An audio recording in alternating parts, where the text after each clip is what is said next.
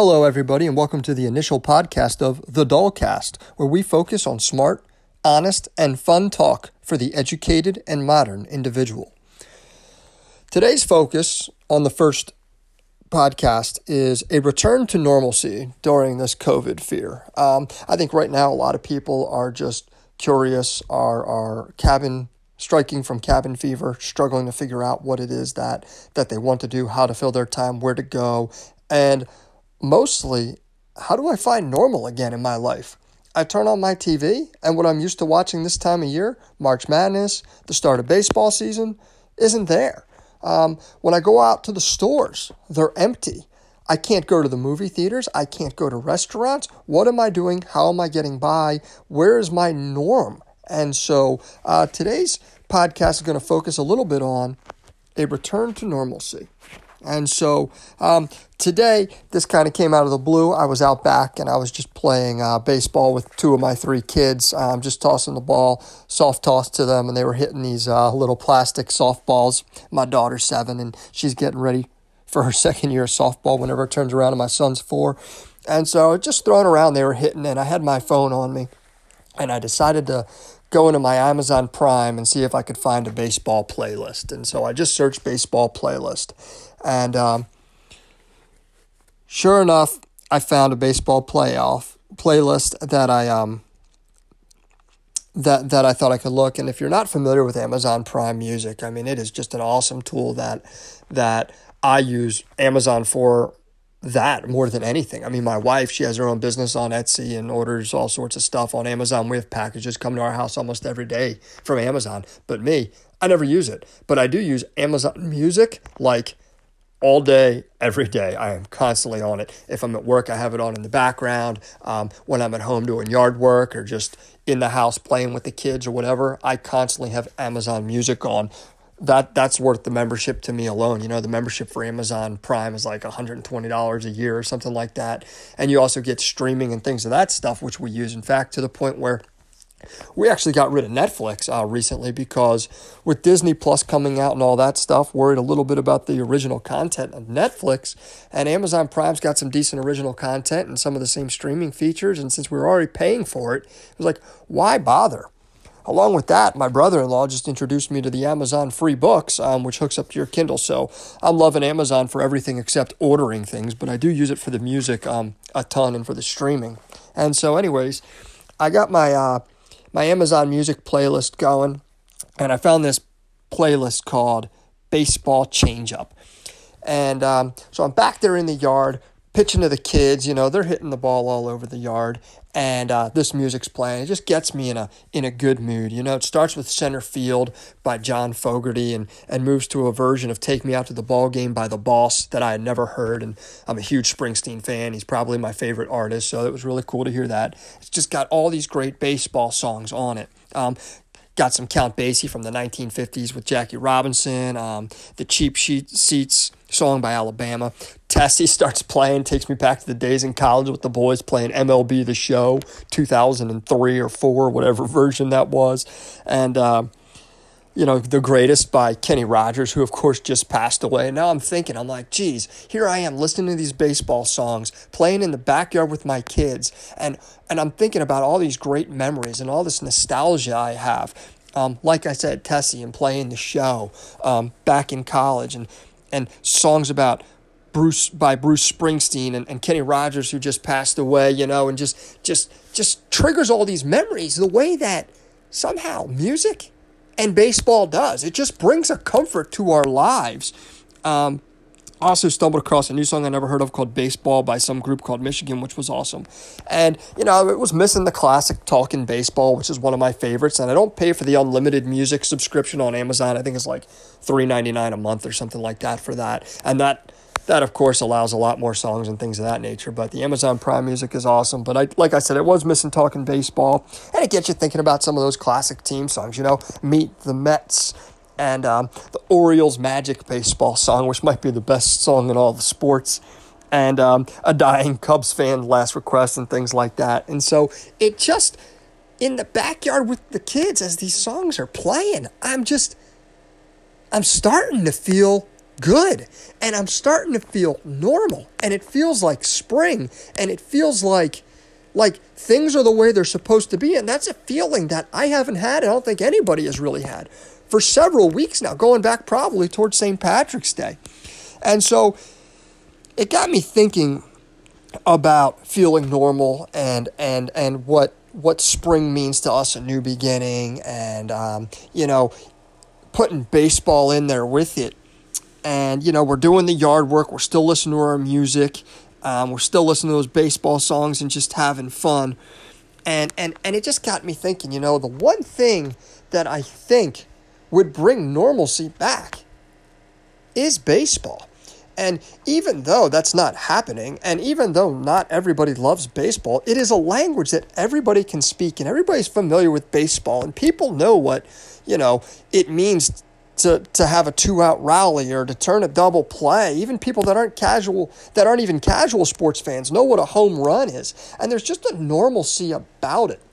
You know, I was thinking about how the other week I was moving my brother-in-law's stuff out of his old house and we started talking about who's on first with Abbott and Costello, you know, and, and you think about those routines and Casey at the bat um, and things of that nature. And it just seems normal. And so, and like I said, I don't know if it's nostalgia or things of that nature, but some reason um, that throwing the ball in the backyard with the half decent day and the baseball music playing – it just brought about a normalcy. Like I said, I heard that song by the boss I had never heard before, and lo and behold, I'm sending it to my buddy who lives in New Jersey, saying, "Hey, here's one I never even heard before." And and, and you know, he responded the same thing. Man, I didn't know that one either. And it just it brings out connections and and and and just good memories and and feeling good. And so naturally, I got thinking about um, baseball movies, and I started thinking, you know every year at the start of the baseball season or right before the start of the baseball season, um, I tend I tend to turn on the old tube, you know, and uh, and find some baseball movies that I love that help get me in the mood, you know. And I'm an opening day fanatic and I'm a baseball fanatic, but I always like to set the stage the first couple of weeks of the season with some movies. You know, there's classic baseball movies out there that that you know make would make this time of year feel normal. You know, Major League One and Major League Two, you trying to tell me Jesus Christ can't hit a curveball? Um, you've been traded to the Giants. No, not those Giants. Uh, Pedro Serrano. Um, of course, uh, Willie Mays Hayes, who looks completely different from one movie to the next, and and you got Roger Dorn peeing on getting his contract peed on, and Rube Baker can't throw the ball back to the pitcher man. You know those are classics, and then of course there's Eight Man Out, Moneyball, Trouble with the Curve with Clint Eastwood, you know, another good one. Bull Durham, which takes you through the highs and lows of minor league baseball. Um, and then, of course, Angels in the Outfield, which when I was growing up was a pretty big movie there with Christopher Lloyd, who, uh, you know, at that point I didn't even know he was Doc Brown, but Christopher Lloyd and Danny Glover. And then, you know, some people always reference the Sandlot and how they love the Sandlot. And the Sandlot makes them, takes them back to their childhood, makes them feel normal again. And, and, you know, I don't know, it was signed by some girl, some girl named Baby Ruth. And, um, you know, taking you back to that movie, some more, some more of what? Haven't even had anything. And, and even though The Sandlot's not one of my favorites, having watched it and watched it as a kid, you know, it still takes you back to that, that normalcy and what this time of year is supposed to be. And then, of course, there's the classic A League of Their Own. What a cast. You've got Tom Hanks, you've got Jon Lovitz, Geena Davis, Madonna, Rosie O'Donnell, uh, whoever it is that plays Kit.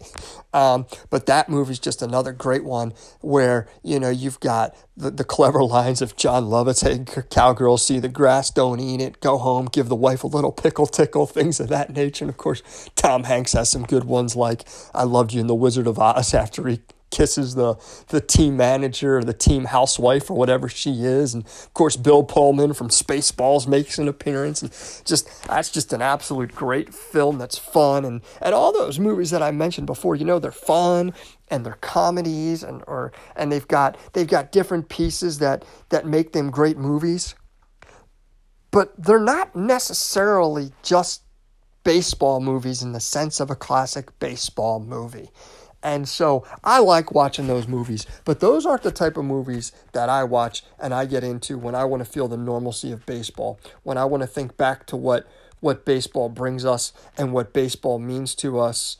Um, And so that particular um I don't know what I'm trying to say. That that particular honor goes goes I think the two movies. And you know, recently my buddies and I did a list where we each came up with um, our top five movies for each decade from the 50s onward. So, you know, yeah, like On the Waterfront was in the 1950s, and, you know, Dr. No in the 1960s, Rocky in the 1970s, and, and moving forward. You know, we all had five movies, our top five, our top five, our top five.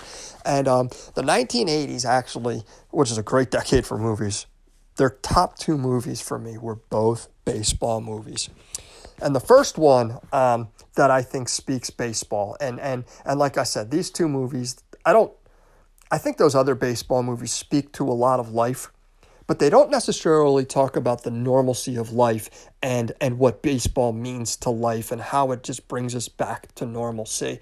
And the first one, of course, is is with the fabulous Ray Kinsella, um, who who turns his cornfield into a baseball field because he's chasing a voice and he's going around the country with Horace Mann. I think it's Horace Mann or Terrence Mann, I guess is his name in the movie. And um, that, of course, portrayed by the great James Earl Jones. And uh, The Field of Dreams, to me, is, is one of those movies that throughout a course of a year, I love that movie. But there's a time every single year where that is my favorite movie in the world. And that time is right about now that thought of just wanting to have a catch with dad, that meaning of just going to a baseball game, that that dream that I think so many of us had at some point in our life where we would love to just go to all these different stadiums and watch and listen and just the calmness of the game where everything in the world kind of leaves you and and you're able to to just sit and relax and you can pay attention and not pay attention and focus and not focus and yet your experience is still going to be almost exactly the same. And the field of dreams i think brings that out so well um, so well. And of course it has the nostalgia back to the to the black sox and and and, and of 1919, I want to say, you know, right after World War One ended in the scandal, and of course, Shoeless Joe's team and um, and you know Kinsella's dad or, or Kevin Costner's dad in the movie is the catcher, and and just a phenomenal baseball movie that you know I plan to watch here now. That really I wasn't thinking about watching because baseball was far from my mind um, until today because it just wasn't happening, and and having that that that pitch and catch and having my kids hit the ball in the backyard and playing the music, the baseball songs, the center field, which is one of the most annoying songs of all time. But for about a week, it's pretty cool. And that week is now. That week is supposed to be now. And so now is the time when I think is the right time for me to watch Field of Dreams, to bring back that normalcy of, hey, give me that escape that I need. And that movie just does such a such a wonderful job. It's also coupled by a great book. If you've ever read it or haven't gotten a chance to read it, the book's called Shoeless Joe, and it's by the author named W. P. Kinsella. And I guess that's where Ray Kinsella's name comes from in the movie. I'm not really sure. I can't I can't remember. But that book is an excellent excellent read. It stays pretty true to the movie, um, but it's it's a pretty short read.